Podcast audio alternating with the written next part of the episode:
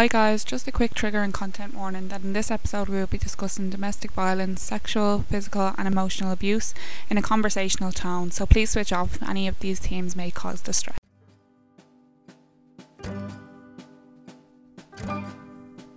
Cousins closer than brothers. House of the Brother podcast are welcome back. This is our second episode and we're going to be talking about domestic violence and domestic abuse. But mostly my story to be honest because I can only speak on my own experience and Fiona's here as well. Hello. But the reason I want to talk about it is because basically, if we're doing this long term, which I hope that we are, I can't not reference this. Okay, it's like such a part of my life, and like I can't give even advice without being like, my fella took like the last chicken ball or something. I'd be like. Four signs of abuse. like clearly, it's not anything to do with that. But like, I'm like, yeah, that happened to me once. Yeah, and you know what he did, and all this. So like, I think it's good to get into it and raise awareness and all that. Yeah, but I feel like it, on the point of like clarity and full disclosure, it's gonna come up eventually. So we may as well. It's such a serious topic that we may as well address it head on. this isn't a recommendation for anyone on how to deal with this or anything. It's literally just my story because If it does help anyone, great. And and f- from my point of view, it's just from the sideline how I not how I dealt with it because that's not fair on you, but well, it is. It, affects everyone. Like, no, not for a second are you saying. Oh, it was really hard Yeah, on me that you were abused, you know. But it, but it was. Yeah, at the end of the day, it was. Yeah, and it is, and, and I and I know But, that. and like you said, it doesn't invalidate anyone's experience, and it I don't I want to tell from my point of view, and it doesn't invalidate my experience or any like anyone else's best friend that had to watch them go through that or hear about it. yeah, because exactly. it is traumatizing. small recap of the relationship that I was in.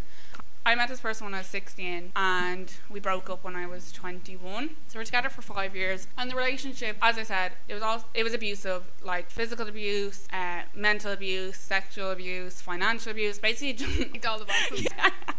So we were together for five years and we broke up in January of 2020. Now, I broke up with him and it wasn't any great big, I'm leaving you because I'm being abused and blah, blah. I just simply fell out of love with him and I didn't want to be with him anymore and we broke up and that was fine. Now, I had bought him tickets to go see a Man United match for Christmas. So, say we broke up January 10th, I'm just throwing out this random date, we were going a week later. January 16th or 17th, whatever it would have been. And I was trying. I wanted to break up with him for a while, like maybe two or three weeks, but I said I'd leave it until after the Manchester trip because I knew it was coming up. I spent a lot of money on it, and to be honest, like basically I was going to Manchester for t- or one day and then going to Birmingham to see my sister for three days. So I wanted, wanted to to go. go, yeah. yeah. I wanted to go, and I tried not to break up with him. The inevitable just happened. I couldn't live that lie anymore. Yeah. I, I really, really tried, and then up until the last point, he kind of knew I was avoiding him and asked, "What's the story?" And I said, "Here, look, I want to break up." And I had agreed that we would still go to Manchester, but instead of us both going to Birmingham, he would go home. So I booked him a flight home from Manchester. And to be perfectly honest, like at that stage, I had somewhat accepted the fact that it was abusive. But to be honest, it was in the back of my mind because that's not why I was breaking up with him. So I kind of just thought I fell out of love with him, blah, blah, blah, and that's fine. So and I wasn't worried about the trip because we had gone away before and it's always been fine and it was only one night and whatever. He basically told me that he had no money to go and I had saved up, which is nothing new. so he had no money, which is a recurring theme in our relationship. But as because I had already known that, I had been saving up uh, prior because I had booked the trip, so I had saved up money. So I had about a grand going away because I knew I'd be paying for everything. So I had some kind of comfort there because I knew I'd be paying for his drinks. Now this is important because the majority of the abuse happened when he drank. You know, the the physical abuse, I'd say. So I kind of knew I'd be in control of his drink, so it wouldn't get out of hand or anything like that. So we went to Manchester. We flew over there and we went, and the hotel I got was like something out of like a horror movie. Oh my god, it was shocking, right? So it was on top of a pub, and like the pub, I, I don't know the name of it, but you know it was called like the old geezer or something. like it was dark. So uh, it was absolutely shocking, right? And I went in. Oh my god, they were rough. He went in, and the owner brought us upstairs, and he was just this kind of old rickety looking man and brought us up and said hey here's your room we walk into the room and the room already had a hole in the wall like pre-punched i was like feels just like home babe so that was fine whenever we got ready. And minor detail but somewhat relevant. So we had complete broken up at that stage and i was getting changed. And he was sat there looking at and i was like So bizarre. and I asked him to look away, and he started getting kind of angry, and he was like, you're acting as if like we weren't with each other for the last four years. And I Yeah, go, we're not now. yeah, and I go, but I don't want you looking at me getting changed because exactly we're not now, and I don't want you looking at my body. And just got in a big pisser about it and was like, just that, like you're acting like we're not together, and that just instantly, obviously, made me feel uncomfortable because I was like, oh my god. And now, obviously, I had booked it when we were together. We were going to be sharing a bed, so I was like, oh my god, like. Whatever, I just brushed it off and I kind of stood my ground with him, whatever, because I could. As much as this might seem unconventional for an abusive relationship, I wore the trousers a lot of the time. Absolutely. You know what I mean? Yeah. And, tha- and that's just in my personality. Like I, and that's part of the reason why this was all such a shock to me. yeah, like I, I, I- I wasn't backing down in, in, in certain situations. So I, I kind of put him in his place and told him what to do to look away, whatever, and he did. So that was fine. We went to the match. He had maybe three bottles of Heineken, maybe. The match was grand. I couldn't care less about football, but it was fine for what it was. like, you know what I mean? I didn't know what team I was cheering for, but I was cheering all the same. So we got the train home then. He seemed fine. And we got into bed. And I was obviously, oh my god, I was probably dressed like a wife in the like 1930s. I was covered head to toe. I was probably sweating. I had fading knee socks on and everything. I was not showing. Mittens, lot. yeah, I was not. yeah, the nightcap. I was not showing an inch of skin, right? Got back to the bedroom and we were lying in bed and that was fine. And I was kind of keeping my distance, not cuddling and setting boundaries and stuff. We were watching Netflix on my phone and I started to get sleepy, so I was like, uh, I'm gonna go to bed, whatever. So I locked my phone and he goes, Can I keep watching the movie? And I said, Oh yeah, it's on Netflix. Knowing he had Netflix on his phone. Yeah. So he said, Oh, I don't want to find I'm gonna have to basically make up all excuses. Can I please just watch it on your phone? And I said, No, you're not watching it on my phone, watch it on your and this only set him off. And he was sober. This is probably the first time I seen him go mad when he wasn't drunk.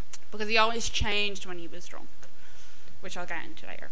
So he then started kind of going mad at me, being like, "You've been texting someone all day," and blah blah blah. And to be honest, I had been texting one my other friend because she had half an inkling of what was going on, and I was texting her just to let her know that I was okay. And so he started going mad, and I said, "I'm texting Jackie. I'm texting Jackie. It's not." It's not anyone. He goes, show me, show me, and I go, I don't have to show you. I go, even if I, point." I go, even if I was seeing someone else, none of your business. I don't have to show you. And then.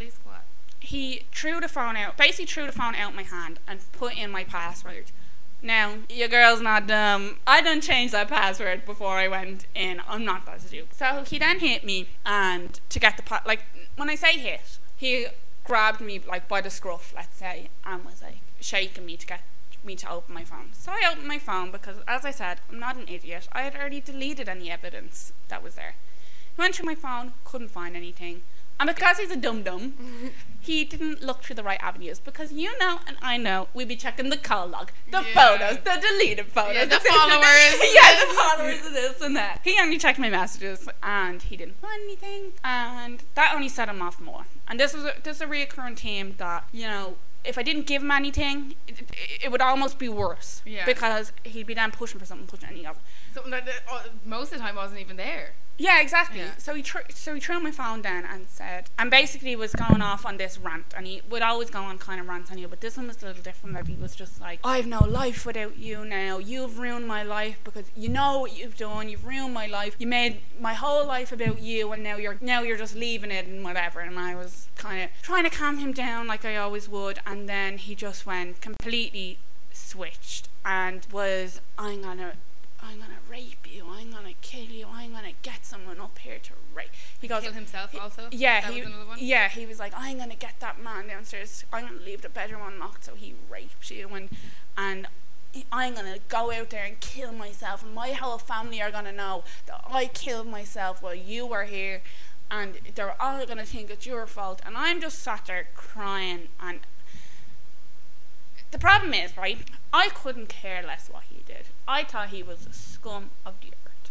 But I knew I had to go into some kind of survival mode to protect myself. So I'm trying to calm him down and cry and no, it's not that and it's not this and, and I do love you still and I do I just can't be with you and blah blah blah. Obviously all bullshit. Just to protect, my, protect myself. And then it got worse and he got more violent with me and pushing me and stuff like that. And I re- that was the worst of it because I really honestly thought I was gonna die. And I never thought that before. I ne- I always was scared but any time it was always in a situation where I could get out. And I would let it happen. I never did leave but I could if I wanted to. I knew I could run out of his bedroom and and scream or And also, you never fought back until that night. Yeah, and and I could do anything, and and there there I couldn't. I was in a country. I know it's only Manchester, but I was in a country didn't know I didn't know where to, I could, didn't have anyone to run to kind of thing. And and to be perfectly honest, I was always looking out for him. I obviously I knew I could leave and call the police and they would have came and whatever. But you know, Yeah, in that situation, that's not the first thing you think of. You just. And but, you're but, in panic mode. But I'm but I'm not gonna do that either because I was I ain't no grass. Snitch. yeah. no, So I was kind of looking out for him to a certain extent. So I was really really scared that I honestly thought because he was he said that before I'm gonna kill you. And the reason I got so scared was because he could have. Because I was in that room on my own. Not to say there wouldn't be any repercussions and he would have got away with it or whatever. And he's that Yeah, but that's not the point. But that's not the point.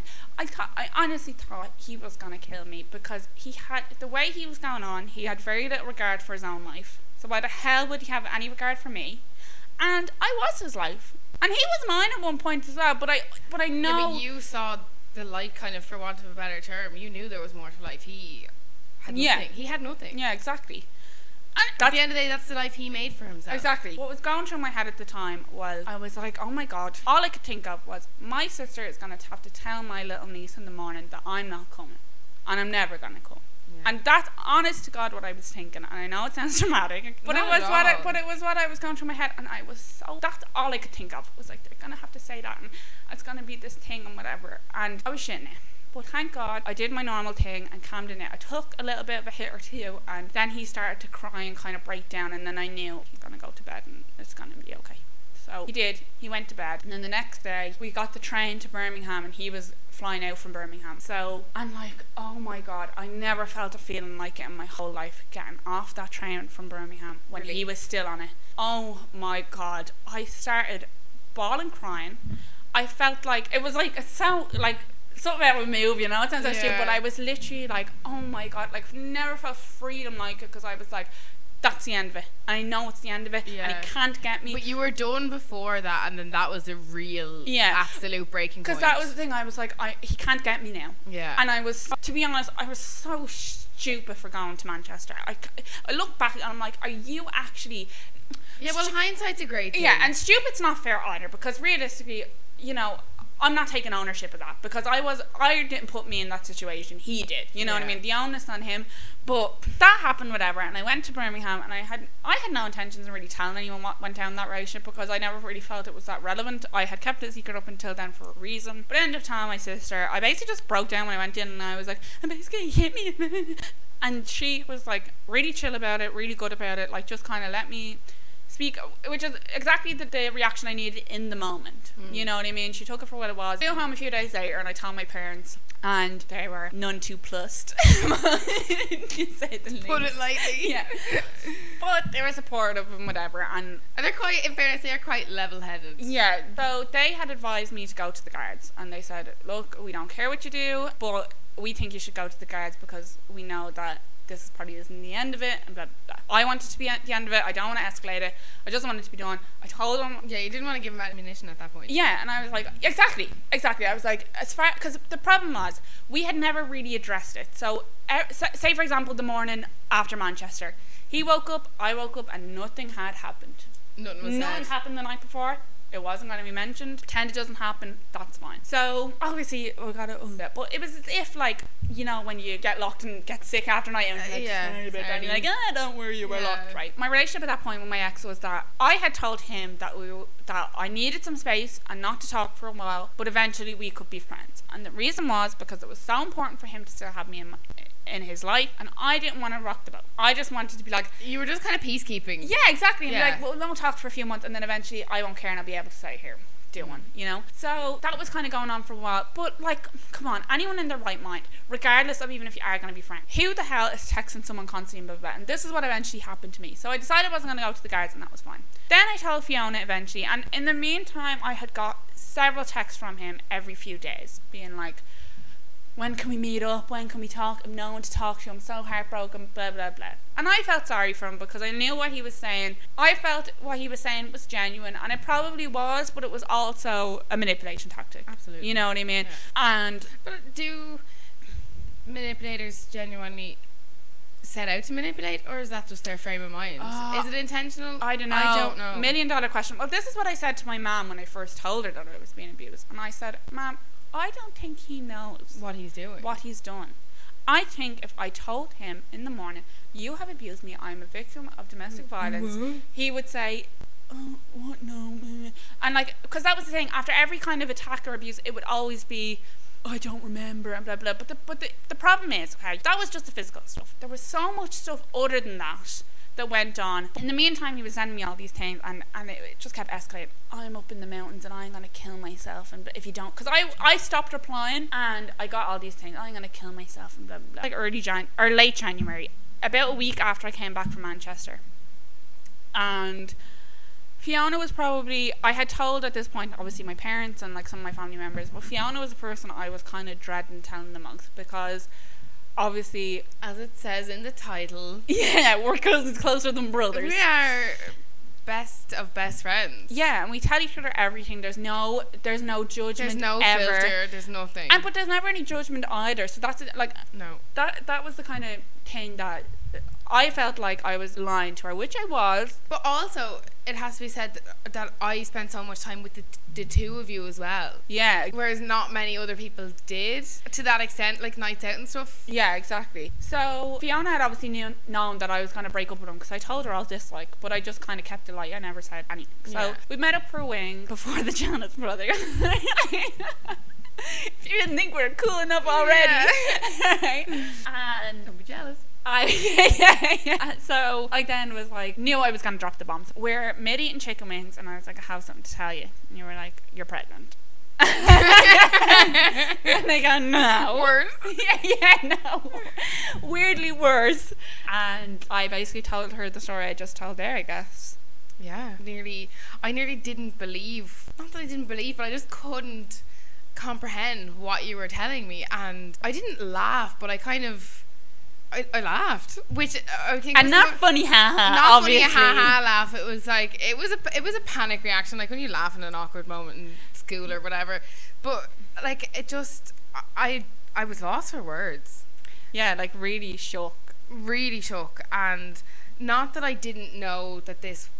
I did no, I didn't know this was going on. Now I knew it wasn't normal for a girl to never be able to go out with her best friend without her boyfriend tagging along or and I saw I saw his angry side on nights out and stuff. Like there was never a night that we didn't go out that he didn't start a fight. Not with you but with other people. And, Yeah, but and then it always it always ended up in you having to go home early with him Mhm. and me just being left on my own. And it just it, none of it was normal to me. And I knew by you um like you weren't yourself in that relationship but you had told me so many times that like I know I'm not myself and I'm no like, whatever but I'm fine I'm happy. And I was Yeah, like, right, exactly. well there's no point Yeah. in me at this like I there was no point in me sitting you down and telling you what's what because you weren't going to listen. And I knew that by you that you weren't going to listen.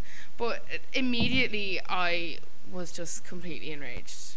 I was angry at you for not telling me which in hindsight probably wasn't a great reaction but I anticipated though, like, and I knew myself. our conversation led up to that, and you said the reason that I haven't told you is because I knew that you were going to have the worst reaction, that you were going to be not so much upset, uh, not so much angry, but hurt. yeah. Is what exactly what you said to me. I knew you were going to be so hurt by this, by the fact that one, it happened, and two, I didn't come to you sooner.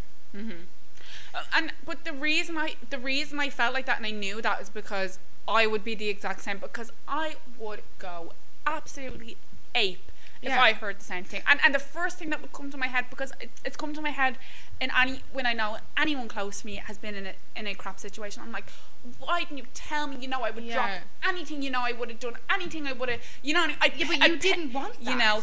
But but the, that that's the thing. It comes down to the fact that it's that's the problem. You weren't going to listen, no matter what I had to say But- at that point. But it but it wasn't even about listening. It was a tactic.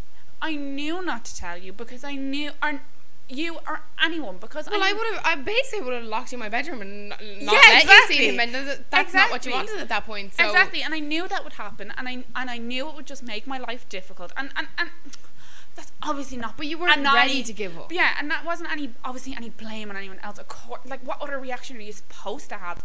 But that's obviously why I didn't say anything because I knew my life with him would then end, and I didn't want that. And that's why I'm saying it wasn't this big brave thing when I left because I didn't leave him because he was an abuser, and it doesn't didn't it doesn't mean it wasn't hard to leave him, whatever. But I didn't leave him because he was abusing me. I left because I w- wasn't in love with him anymore. Yeah. And that's why I'm saying, like, to, to some people, if you're listening to this and you've been in that situation, because I can't relate to you, if you have left someone because you had enough of their abuse, but you're still in love, that is so, So hard. different. Because I tried to do it. I tried to do it so many times, and I could never do that. I could never do it. You know, it took me to fall out of love with him. So, Yeah. you know. Do you remember the first thing you said to me before you told me the story? he said, I'm gonna, I need to tell you something, but you have to promise me that you won't take any action. That's the first thing you mm. said to me because you knew damn right well exactly how I was going to react. And I, you told me the story, and I said, then at that point, the first thing that I said was, I can honestly tell you now that I respect what you want me to do and what you don't want me to do, but I cannot guarantee you at any point if I see him walking down the street. I'm not going to go ballistic. Yeah, which I mean, I can only respect. Like, you know what I mean? Like, and like, we're so close as well. See, this is the problem. Like, telling my parents and telling my family, obviously, it wasn't easy, but it's different when Fiona knows, like, whether my asshole's bleached or not. Like, you Yeah, know what I, I know? It's every like, single other every detail single of your thing. life. There's never been like, but it, as you said, it wasn't because I felt like I couldn't tell you, like, out of like, because you were you just weren't ready for the reaction. yeah. Well, wasn't ready for the repercussions. Well, that too, You know what I mean? It's like you obviously know the things, and like that's like a big factor of why people don't speak out because they're not ready for their their life to end with them. And and and it sounds ridiculous because when I look back on it now, I'm like, oh my god, you were obviously miserable. I used to fantasize him just magically not being in my life, and and the life I would have, and I used to think all the boys that'd be after me and all the fun he would have and all this. But I just, it just, it to me, it just wasn't a reality, and it just couldn't happen. And it wasn't because I was necessarily madly in love with him and thought he was the best thing ever because I did want to not be with him. I just couldn't be. And I can't describe it because I was just made to feel like there was no life without him kind of and, and the thing is as well, it wasn't all bad. Of course it wasn't. No, he didn't not. he he didn't and this obviously isn't everyone's experience, but he didn't beat me every day. He wasn't horrible to me every day, but it was little things that he did to break me down so that he could control me and and to be honest the first time he ever hit me and I kind of not accepted it but moved past it he knew he could do it then Yeah. you know what I mean you get over something once you Yeah. can get over it again Yeah, the door was open then. and the first time it happened so random we're at a Jess Glynne concert right It just gets cooler and cooler. yeah, so I just did concert and we left and we were walking back and we ended up in Temple Bar. It was all kind of f- foggy because we were really drunk. And beforehand, before this, he had gotten aggressive with me and stuff, but never actually physically abusive. So I never really seen it as much of a problem. Because the thing is, right, we're both quite angry gals. You know what I mean? We can get Yeah, feisty person. I'm not comparing us to him by any means, but we can get angry, and I understand the feeling of getting really, really angry where you want to hit someone. Now, the difference is, that I would never lay my hand on anyone, No, you wouldn't have right?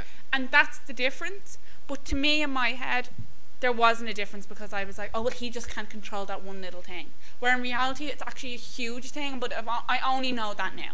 You know what I mean? So I kind of understand. And like, I used to relate it to like when me and my brothers would like, where I'd get so angry when I was younger and hit hit my brothers and they'd hit me. But you're talking about a nine year old. Like, you know what I mean? Like, he is a 24, 5, 6 year old man. Now, this is the whole point. I was 16 when I met him. He was, so by the time all this was happening when I was 18, he was like already a red 23. Well, yeah, exactly. That's a story. A whole Yeah, that's another day. But anyway, so the first time he hit me then was we were in Temple Bar and he basically he ne- he didn't hit me. He like grabbed me by the scruff. I couldn't tell you what it was about, and then choked me. And then we went home and then never spoke about it. And then that was it. Now, when I say never spoke about it, to be honest, I actually would give him bollocking about it a lot of the time. Yeah. The next day, I'd be like, I'm leaving you. You're disgusting. You did all this. But that's because I knew basically he would drink and it would get really bad, and then I'd be really scared. But then when it got over the hump, when it was the next day and I was no longer scared and I knew I could leave, then I would give him a bottle. Do you get me? So that that's why it was kind of a strange dynamic as well. Why I didn't leave because I felt like honestly, I felt like I was in control of it.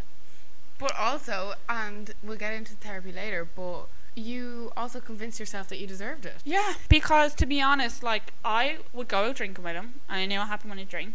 Yeah. When he when he drank. When he drank. well, I'm just saying what you have told me that you convinced yourself that you yeah, deserved it. and like little things, like I'd be like, like to, more towards the end, I would say. And then when I say the end, probably the last two years. So what would happen is he would drink, and I could tell by he couldn't handle his drink. He probably would have had three or four drinks made, but I could tell by the third drink he'd have a look in his eye, and I knew I was gonna get it that night. Feel somewhat responsible for that because I'd be like, why the hell would I let him drink when I knew that was gonna happen? But also towards the end, as I said before, sometimes he would pick fights out of nothing, and if I didn't engage, it would just escalate. And I just thought, you know what? If he's gonna hit me, if he's gonna shove me, I'm gonna get a few digs in. Verbal. May we preface? But I would, I, I would give back to him, and he would say things, and I'd be like, yeah, well, you're nothing but a loser, or a piece of shit, yeah, whatever. waster. Yeah, things that I That's just my opinion. yeah. For example, smelly bastard. No, right. So I, I would say things back to him that I, kn- I, I knew would get at him. And is it right? No, it wasn't right. And I, I'll take on, uh, take ownership for that. But just, Yeah, but when you're prov- you were provoked, I'm sorry. Like but it was like I know you're gonna do this either way. I might as well get a dig or exactly, two in. exactly.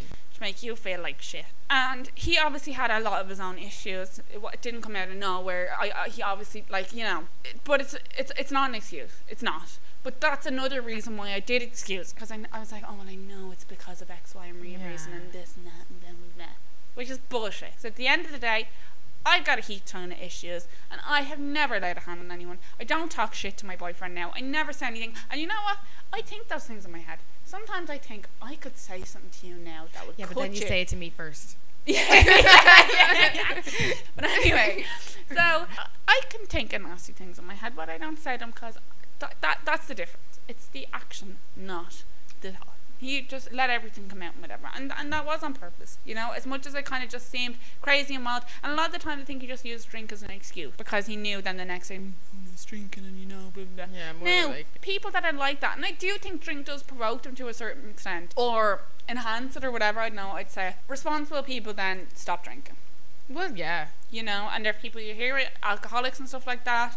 People say I don't drink anymore because Yeah, I wasn't good in the drink you take action and whatever. and- yeah. And that's what I think people can change, but you know, he never did. But you have to want to change. Yeah, exactly. He never did. And I tried. I tried to get him to go to therapy. He never would. I tried to do all these things. And I know, like, looking back at it, I'm like, oh my god, if you had to beg someone to go to therapy, do you not think you should just leave, like, to not hit you or not Yeah. do this? Like, do you not think you should just leave them? But, you know, I was young, and to be quite frank, no, I didn't know any better. You And were I'm- young and naive, and you were in love. Yeah, in love, and all I wanted was to be with him. So it was, it worked, and and that's the thing. We had great times. He was my best friend for those years. He really was, and we had we had fun times, and that was And I had fun times with him as well. yeah, we all did. Yeah. And my motto throughout that relationship was that the good outweighed the bad. That's how I felt it. There's more good times. There's only one bad night a month. There's 29 good days. But the problem is that I realized after, just because the good outweighed the bad doesn't mean the good was worth the bad. Yeah, it doesn't mean it doesn't add, all add up. Yeah, it was never worth, like you know, the the the things he did to me was never worth the good times, and that's what I didn't kind of put together when the time. when did you come to the real, that realization when you uh, got with your new boyfriend, or therapy, yeah, or kind of when, when we broke up because that's the thing. Like I, I didn't come to uh, it when we were you were treated together. right, you Because that there's more to life. Yeah, and Yeah. and you know the thing is, I'm still waiting for my boyfriend now to hit me. That's the honest to God truth. And And and, he- and speaking from my own experience of knowing this fella and what you've also told me about him, he would never. He He worships the ground you walk he's, on. he's never raised his voice at me, yeah, even ever. he's the And- most chill person I've ever yeah, met. And that's not to say we don't argue, but he never, ever, ever, never calls me. it's no, it's no, it's no reflection of him. yeah, yeah, yeah, exactly. But it's it's just something, and I felt a lot of guilt for that because I was like, I feel like I'm putting something on him, and that's not fair. Yeah. But it, it's not like I, I'm sat there shaking like a leaf either. But the thing is, put it in perspective how the abuse affected me.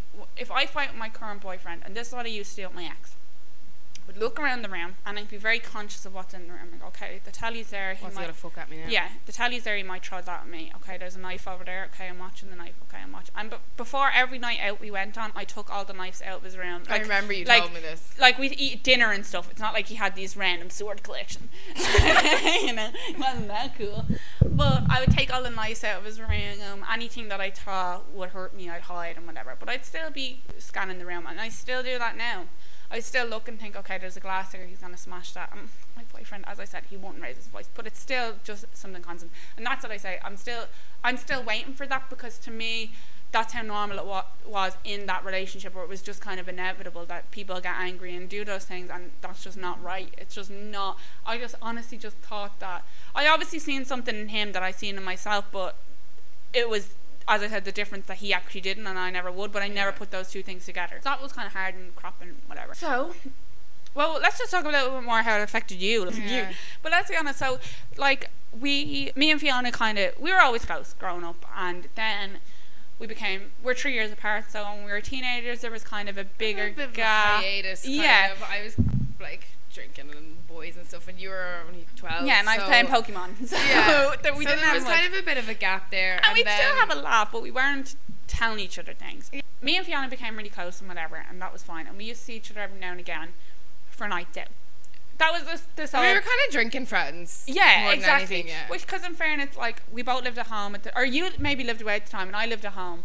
And well, I lived in his house basically, which is on the south side of Dublin. Fiona lived on the north side or down the country, depending on where you yeah. are.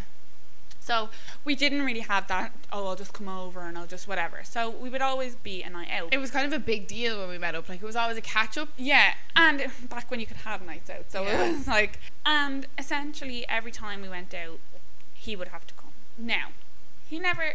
It wasn't this explicit rule, and this is this kind of gives in more to the whole like why I didn't really feel it was an issue.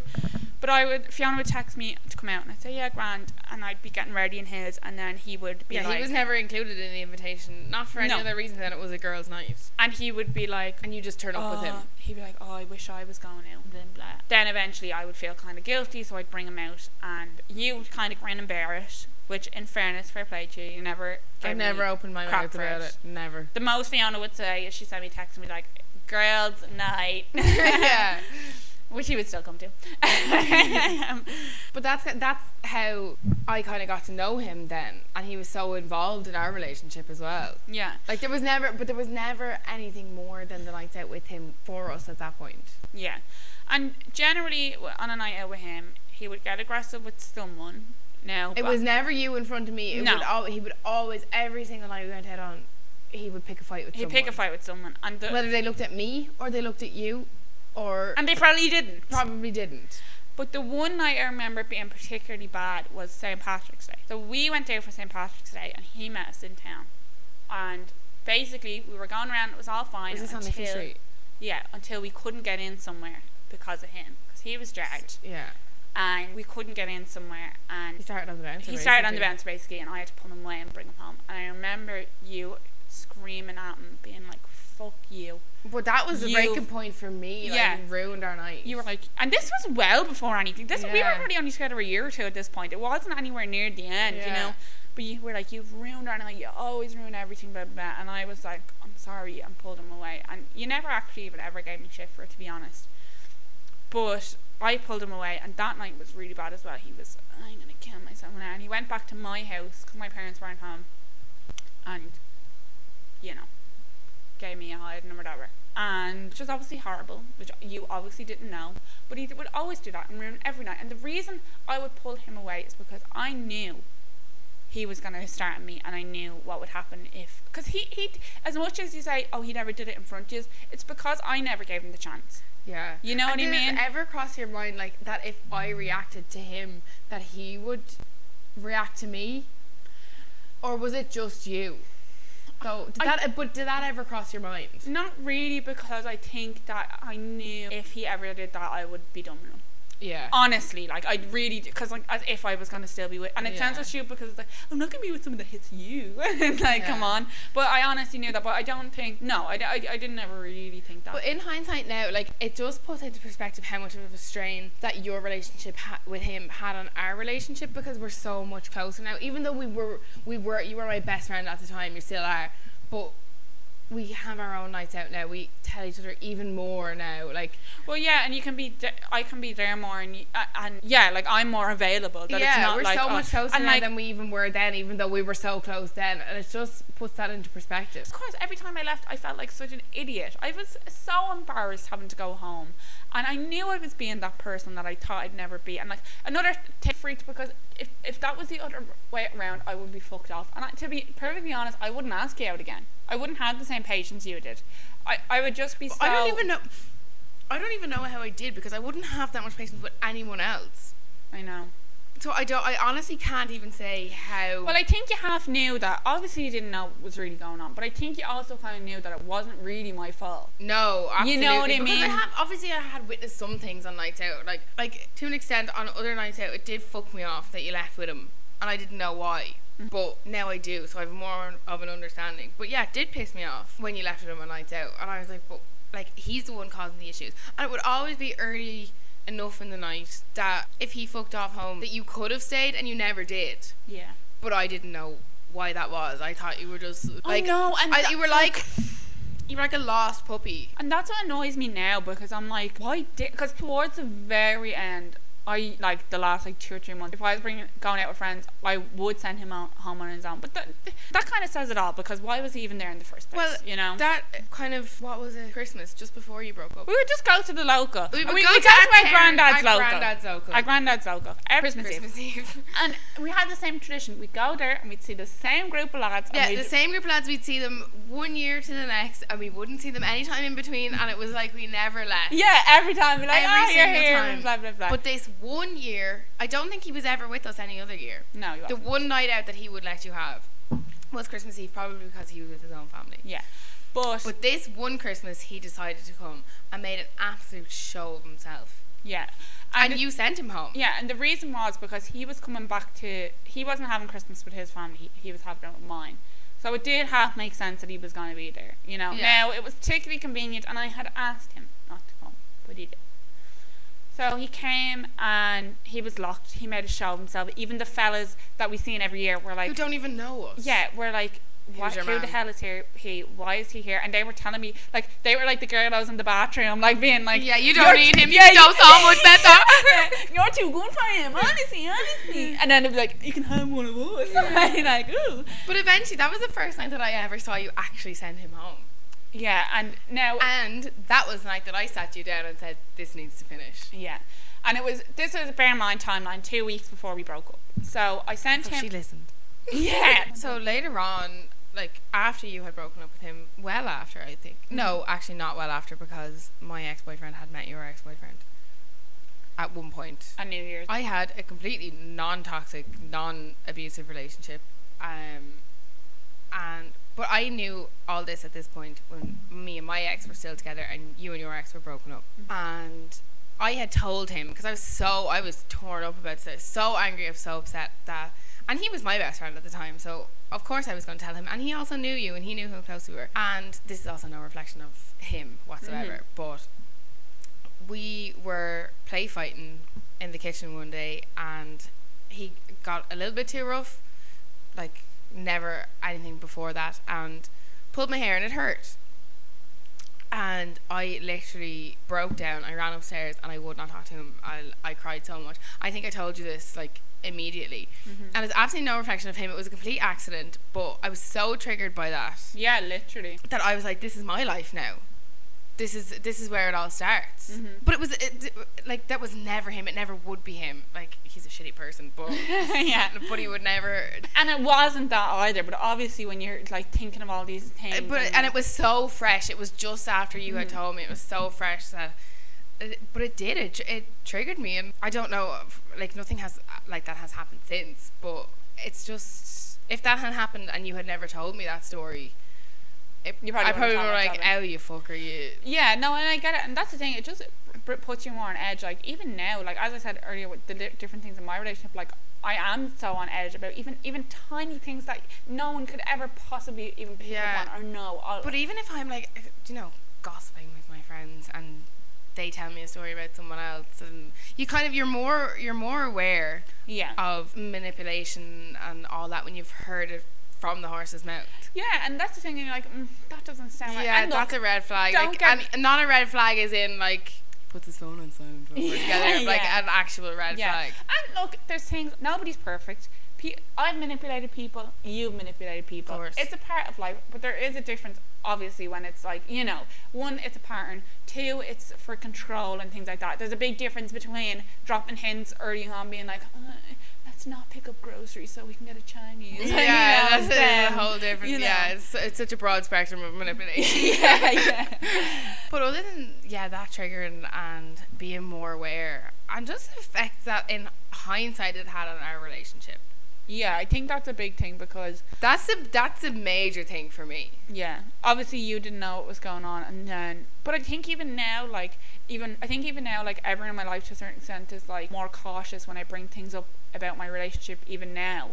And they know nothing's going on, but it's just kind of like because to be honest, the reality is a good chunk of people that are were once in abusive relationships get into another one, and it's not. Yeah. But it's it's just it's just a pattern that you know people can get into. So it, it, can be kind of worrying when someone gets into a new relationship or whatever. So okay, so now we're getting on to the next part of kind of the story. So just after Manchester, probably a few weeks later, I, as I said, I was kind of ceased contact with him, and I had got all my stuff from my dad. My dad had come up with me to get all my stuff from his house and brought it back to my house. And at that point, I had blocked him because I no longer needed communication with him. He was only giving me abuse and all this kind of stuff, and I had blocked him.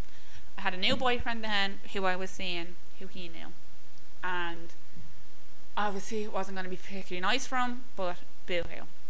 It wasn't particularly nice for me getting hit all those times, so we're not going to feel too sorry for him. So one day we went into town, me and my boyfriend, my new boyfriend, and to go see one of my friend's gigs. And I had put it up on Instagram where I was. He had been watching me from fake profiles and followed me into town. We left the pub to go to another pub, and he stopped me. Basically, my friend said, "Don't turn around," and I go, "What?" I turned around, Yeah, classic. and I didn't even notice him. And I turned back around. and I go, "What?" And my boyfriend got a dig to the face from my ex, and he basically confronted him because he He kind of had a half notion that this is going on. already. yeah, and my boyfriend, my ex knew my boyfriend, but to be honest, it wasn't really anything to do with him. We all know it was everything to do with me. I Oh, would yeah. think, you know. To confronted him, my boyfriend was having none of it, told him basically where to go, and then I confronted him, and I said, "Why are you even here?" And he goes, "Oh, I was just in town." You know, so you happened to be just standing right across the road from the pub that you knew for a fact we were all in. I didn't know you were in there, blah. And I said, "You've done enough to me now. You've abused me. You know what you've done. I'm asking you to leave me alone. I haven't gone to the guards. I haven't done anything. I'm telling you to leave me alone. And he said, I never, I ne- what are you talking about? I never touched it. And then my friend said, You hit her. And I said, You never touched me. And, and I basically picked out a particular night that was in my head. And I said, We were in X, Y, and Z's house. And you were on top of me, punching me in the face, hitting me. And you didn't tell you're telling me that never happened and he looked me in the eyes and goes that's because you called me gay and i go I never and, and and as i said i would say i i would fight back and say and say nasty things. That would never come out of my mouth. You're gay. What am i 11 year old regardless even if i did do you think that deserves a battering but i i just would ne- i would never say that. So he then said oh i didn't batter you i just hit you and i was like okay well You can clearly justify get it. Me the Oxford Dictionary there and get yeah, me the yeah. difference, And, like. and, oh, only hit me. Excuse me. You I'm so relieved. Yeah, exactly. Trauma gone. Yeah, Like, I'm piss off. cured. So I was all shaken up by that, obviously, and because I, I just, I just honestly thought the blocking would be the end of it. Obvious. I, at that point, I just felt, okay, whatever I say isn't gonna deter you. Yeah. So I told my parents what had happened. They said, okay, you're gonna go to the guys, and I said, yeah, I want to go to the guys, and they said, we're gonna support you. So the next day, I went down to Coolock Garda Station, and I walked in, and I said, look, I don't even know what to say. I was really shaking. I Don't even know where to start. Yeah, but I was attacked. my no, my ex attacked my boyfriend last night because he didn't lay a hand on me, and he's been abusing me, and I want to do something about it. And they said, well, if he attacked your boyfriend, your boyfriend needs to come in, not you. And I said, okay, well, he's followed me into town. I was in an abusive relationship. Is there anything you can do? I said, he's been sending me messages that he's going to kill himself, that he's putting all this on me. Is there anything you can do? And they said no. So then I said, okay, well, he was hitting me as well. You know, because I, I thought I'd walk in there and say, this fella followed me into town. They'd say, oh my God. Yeah. You know? Scoop you up and sort you out. Yeah, no, No. they didn't care. So, uh, so eventually, I was like, "Well, he hit me. Well, he did this. He did that." So when I said when I said he hit me, they brought me into a room and they said, "Okay, well, show us what you have." And I said, "Okay, well, I don't really have a lot. I have messages of him telling me he's going to kill himself.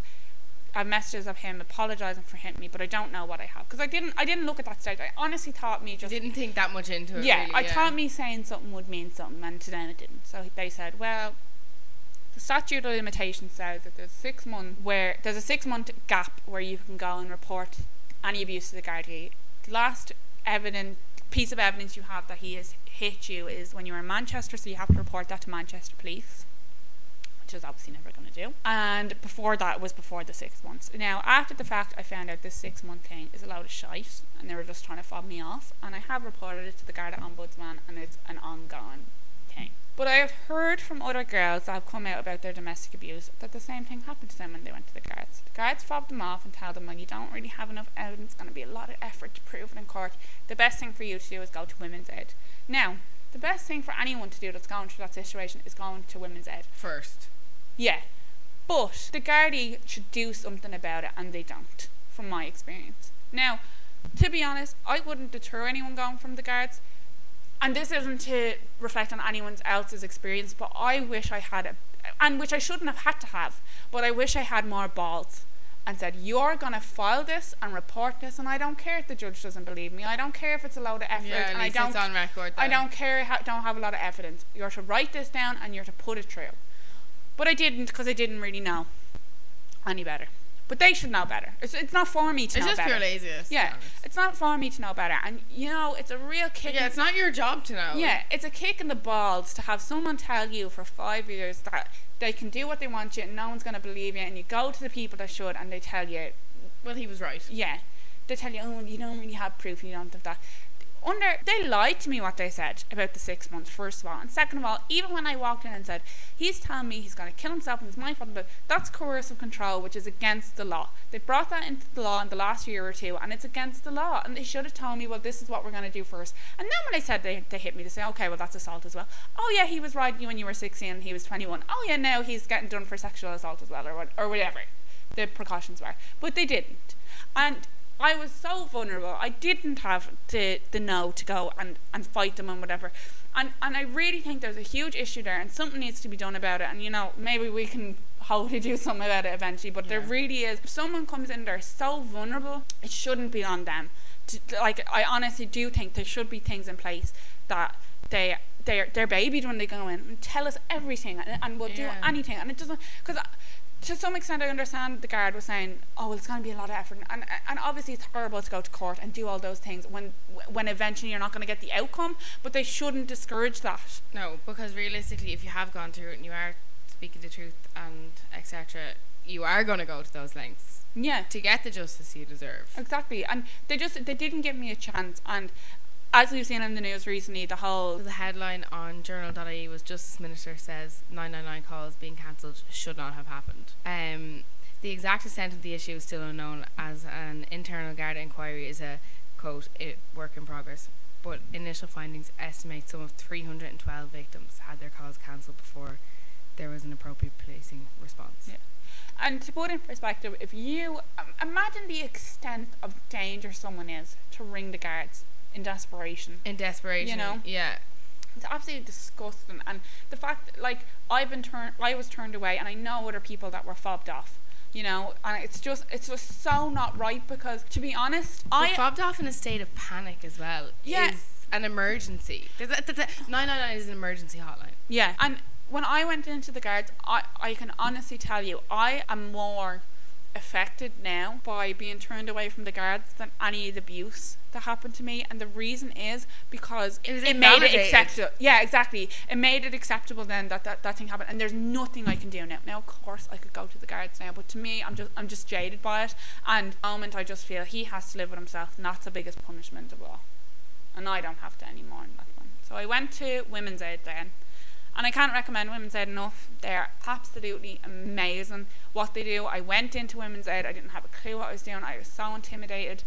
They brought me in. I didn't even have to say. I, I the, the first thing I said was, "Well, we broke up, and he's been giving me a hard time." And they said, "Oh my god," you know what I mean? They were Yeah. they were so validating. And then I said, "And then he hit me, and then he did," and they were like, "I can't believe you've been going through this the last five years. You're so strong and so this and and just gave me everything." And and the woman brought me down to court and brought me in front of the judge where I had to take my make my initial statement for a protection order. Now the protection order was going to give me five years max protection from him, where he couldn't contact me, couldn't couldn't breathe near me, or if he did, I could ring the guards and they would arrest. And then it, yeah, yeah, and the then spot, it would yeah. become a case and whatever. This was the closest to any kind of justice I was going to get, so I was happy enough to do it. And to be perfectly honest, I just wanted him to get a fright and, and be like, oh, I really, It's really. I really, really can't speak to her. Yeah. That's all I really wanted. So I went to, before the judge. That was fine. I got my court date. Got my court date for May, I think. And I never heard from heard from him since when since he got summoned. The so they came up to his house. Guard, two guards went up to his house with the court order to leave me alone, and I never heard.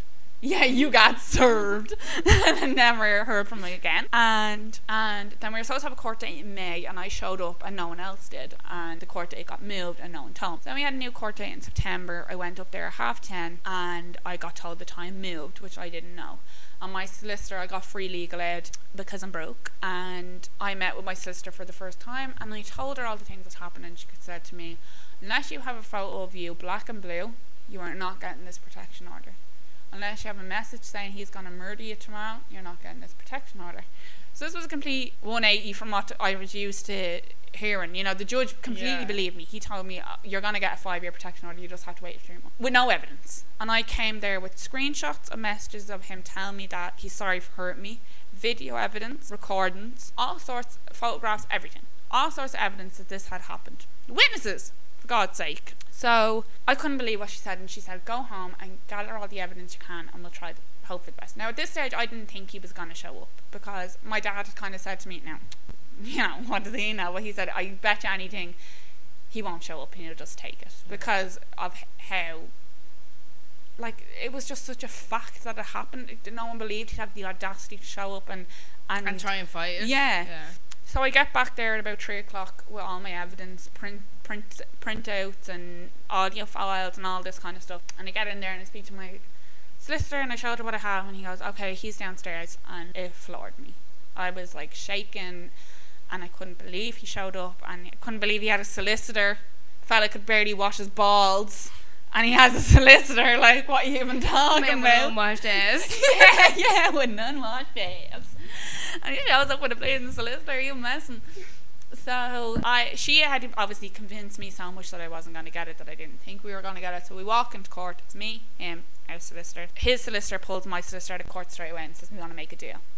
So they said he said I want to make a promise to the court that I won't go against her because he didn't want any, anything on record. And I said, well, what's a promise? A promise? A promise? A promise not to hit me? A promise not to Yeah. X, Y, and Z? What good is that?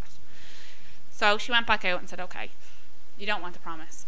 And she got they made a deal then for a six month protection order. And she basically told me, you're not going to get the five years. You, you're lucky he's even willing to get six months. Yeah. Go for the six months. And I said, okay. Did the six month. That was it. She came back into me and she goes, thank God you took that. His solicitor was trying to get it thrown out saying you have no evidence. And I go, but I did have evidence. He thinks I had no evidence because he never laid a mark on me significant enough. But I have videos of him hitting me. I have video recordings of him admitting to it. I have messages that he didn't know that. Yeah. But they both intimidated me, and my solicitor fucked me over because I, I'm telling you now, there's people that I know that have got five year protection orders with far less evidence than I had. Right. All they had to do was go in and say, they did X, Y, and Z to me, and they're believed. As they should be. At the end of the day, if you're told to leave someone alone by court order, it shouldn't even be by court order. If you're told to leave someone alone, you should be able to do it. Yeah. So it's not that big of a deal if it's by court order. Because my sister looked me in the eye and said, oh, well, everyone would get it against their ex if they could then. No, Why not? wouldn't, They Because wouldn't. everyone else's ex leaves them alone when they tell them to piss people, off. like- so that was nothing short of traumatizing, obviously. And I'm still to this day raging that I didn't fight it because you know I really wanted to stand in court and read out my statement and say you've done X, Y, and Z. Yeah, you wanted to stick it to him. Yeah, because I never got to say that. I know what you did. And of course he knows I know. I was fucking there. But to be able to, to look him in the eye and say, it doesn't matter what you say. It doesn't matter if you say it's not true and whatever, because I know by the look in your eye that you know you did that. And to mm. be able to say it to him. And I never got it. And it was really hard to accept that that was never going to happen. And I was happy I got the six month protection order, but it wasn't enough and it's not what I deserved. I deserved him to get a serious sentence. A five year protection order would have been something very minor, but the very least, Yeah. you know? So it was very hard. to- Realistically, protection order was just a piece of paper to you. yeah, exactly. But it would have been nice. you Yeah. know what I mean? To get the, the But full would've been term. Yeah, of course. So I, I was just someone saying, we believe you, you know? Yeah, exactly. Just So that obviously really, really affected me and really traumatized me. And it, it's the aftermath. That's, it's been worse than the abuse, to be honest, because it's just like all the things I could have done and should have done and all that kind of stuff. And and and that's the whole point of this podcast is that to raise awareness. yeah, and I wanted to help To you. encourage people to to go out there and get the help that's there. Yeah, and, and really, and not this isn't to be taken up the wrong way, but have some balls and make sure you are there to be heard, and they're not going to listen to you. I'm telling you now, they're not going to listen to you. Make them listen, and you are to make them listen because they have to. And if you get to their superiors, like, can I speak to your manager? Because believe me, Yeah. they're going to listen, and that's what I should have done when I got into Coolock Garda Station. I should have said, okay, well, let me listen to, let me tell the above you that I'm getting barred, and let them tell me that you're not going to do anything about it. Yeah, I didn't think so because believe me, when I went to the Garda ombudsman about it, I got a phone call about it, and them saying, not that they didn't believe it, but they couldn't believe it, and said, okay, okay, because I had evidence from the Garda saying this and, and all that kind of Yeah. stuff. It's really something that needs to be pushed, and like if you go yeah, into have court, balls and stand your ground. Yeah, and, You like- deserve and and the the recognition and the justice. and yeah, and like I got fucked over my solicitor then as well because I didn't know any better. And when I went home, my mom was raging. She was like, "Helen, if I had been there, I would have told you to say no and that you're gonna go ahead with it." Because to be honest, I should have gone ahead with it because honestly. N- no protection order would have been better than the six months to some extent because I would have at least had the chance to say something, Yeah. you know. So it's a shame, really, and I still kind of Still working on it. yeah, still working on it, and and I'm better now because now I just think right in terms of getting to say my piece and everything. Now I've come to the exception that look, nothing I can say is going to change it or make it better or anything, and he doesn't even deserve for me to acknowledge it in front of him, like. Even if he turned around tomorrow and said, "I'm so sorry, what I did was wrong," and blah blah blah, it, it doesn't mean anything. It still doesn't change. it. Yeah, it doesn't What change it. happened, happened. The only thing that I can hope is that he never lays a hand on anyone again. And I genuinely hope that. I really do hope he gets help. I don't really believe he's beyond repair, you know. It's not really my business. He's not my life anymore. I know nothing about him. Literally nothing. I, I, we don't have mutual friends. It's not like I'm going to hear about them, you know, which I'm really lucky in that sense because I know people don't have the same luxury, you know what I mean? And that's what I, I do want to say as well. I am in a very pri privileged position as far as an abuse victim, and it might sound a bit ridiculous, but there, I know there's people that have it worse in terms of okay, they have kids or they're this or they're very they they live close to someone and stuff like that. I'm lucky that he is so far removed, and it has kind of been a clean break Yeah. once the protection order has come in. Um, so that's a cor- oh, and and obviously I've never heard from him since. So we're kind of going to finish up now. I did put up on my TikTok asking if anyone had questions about like thi- yeah, and like things you wouldn't want to ask or whatever.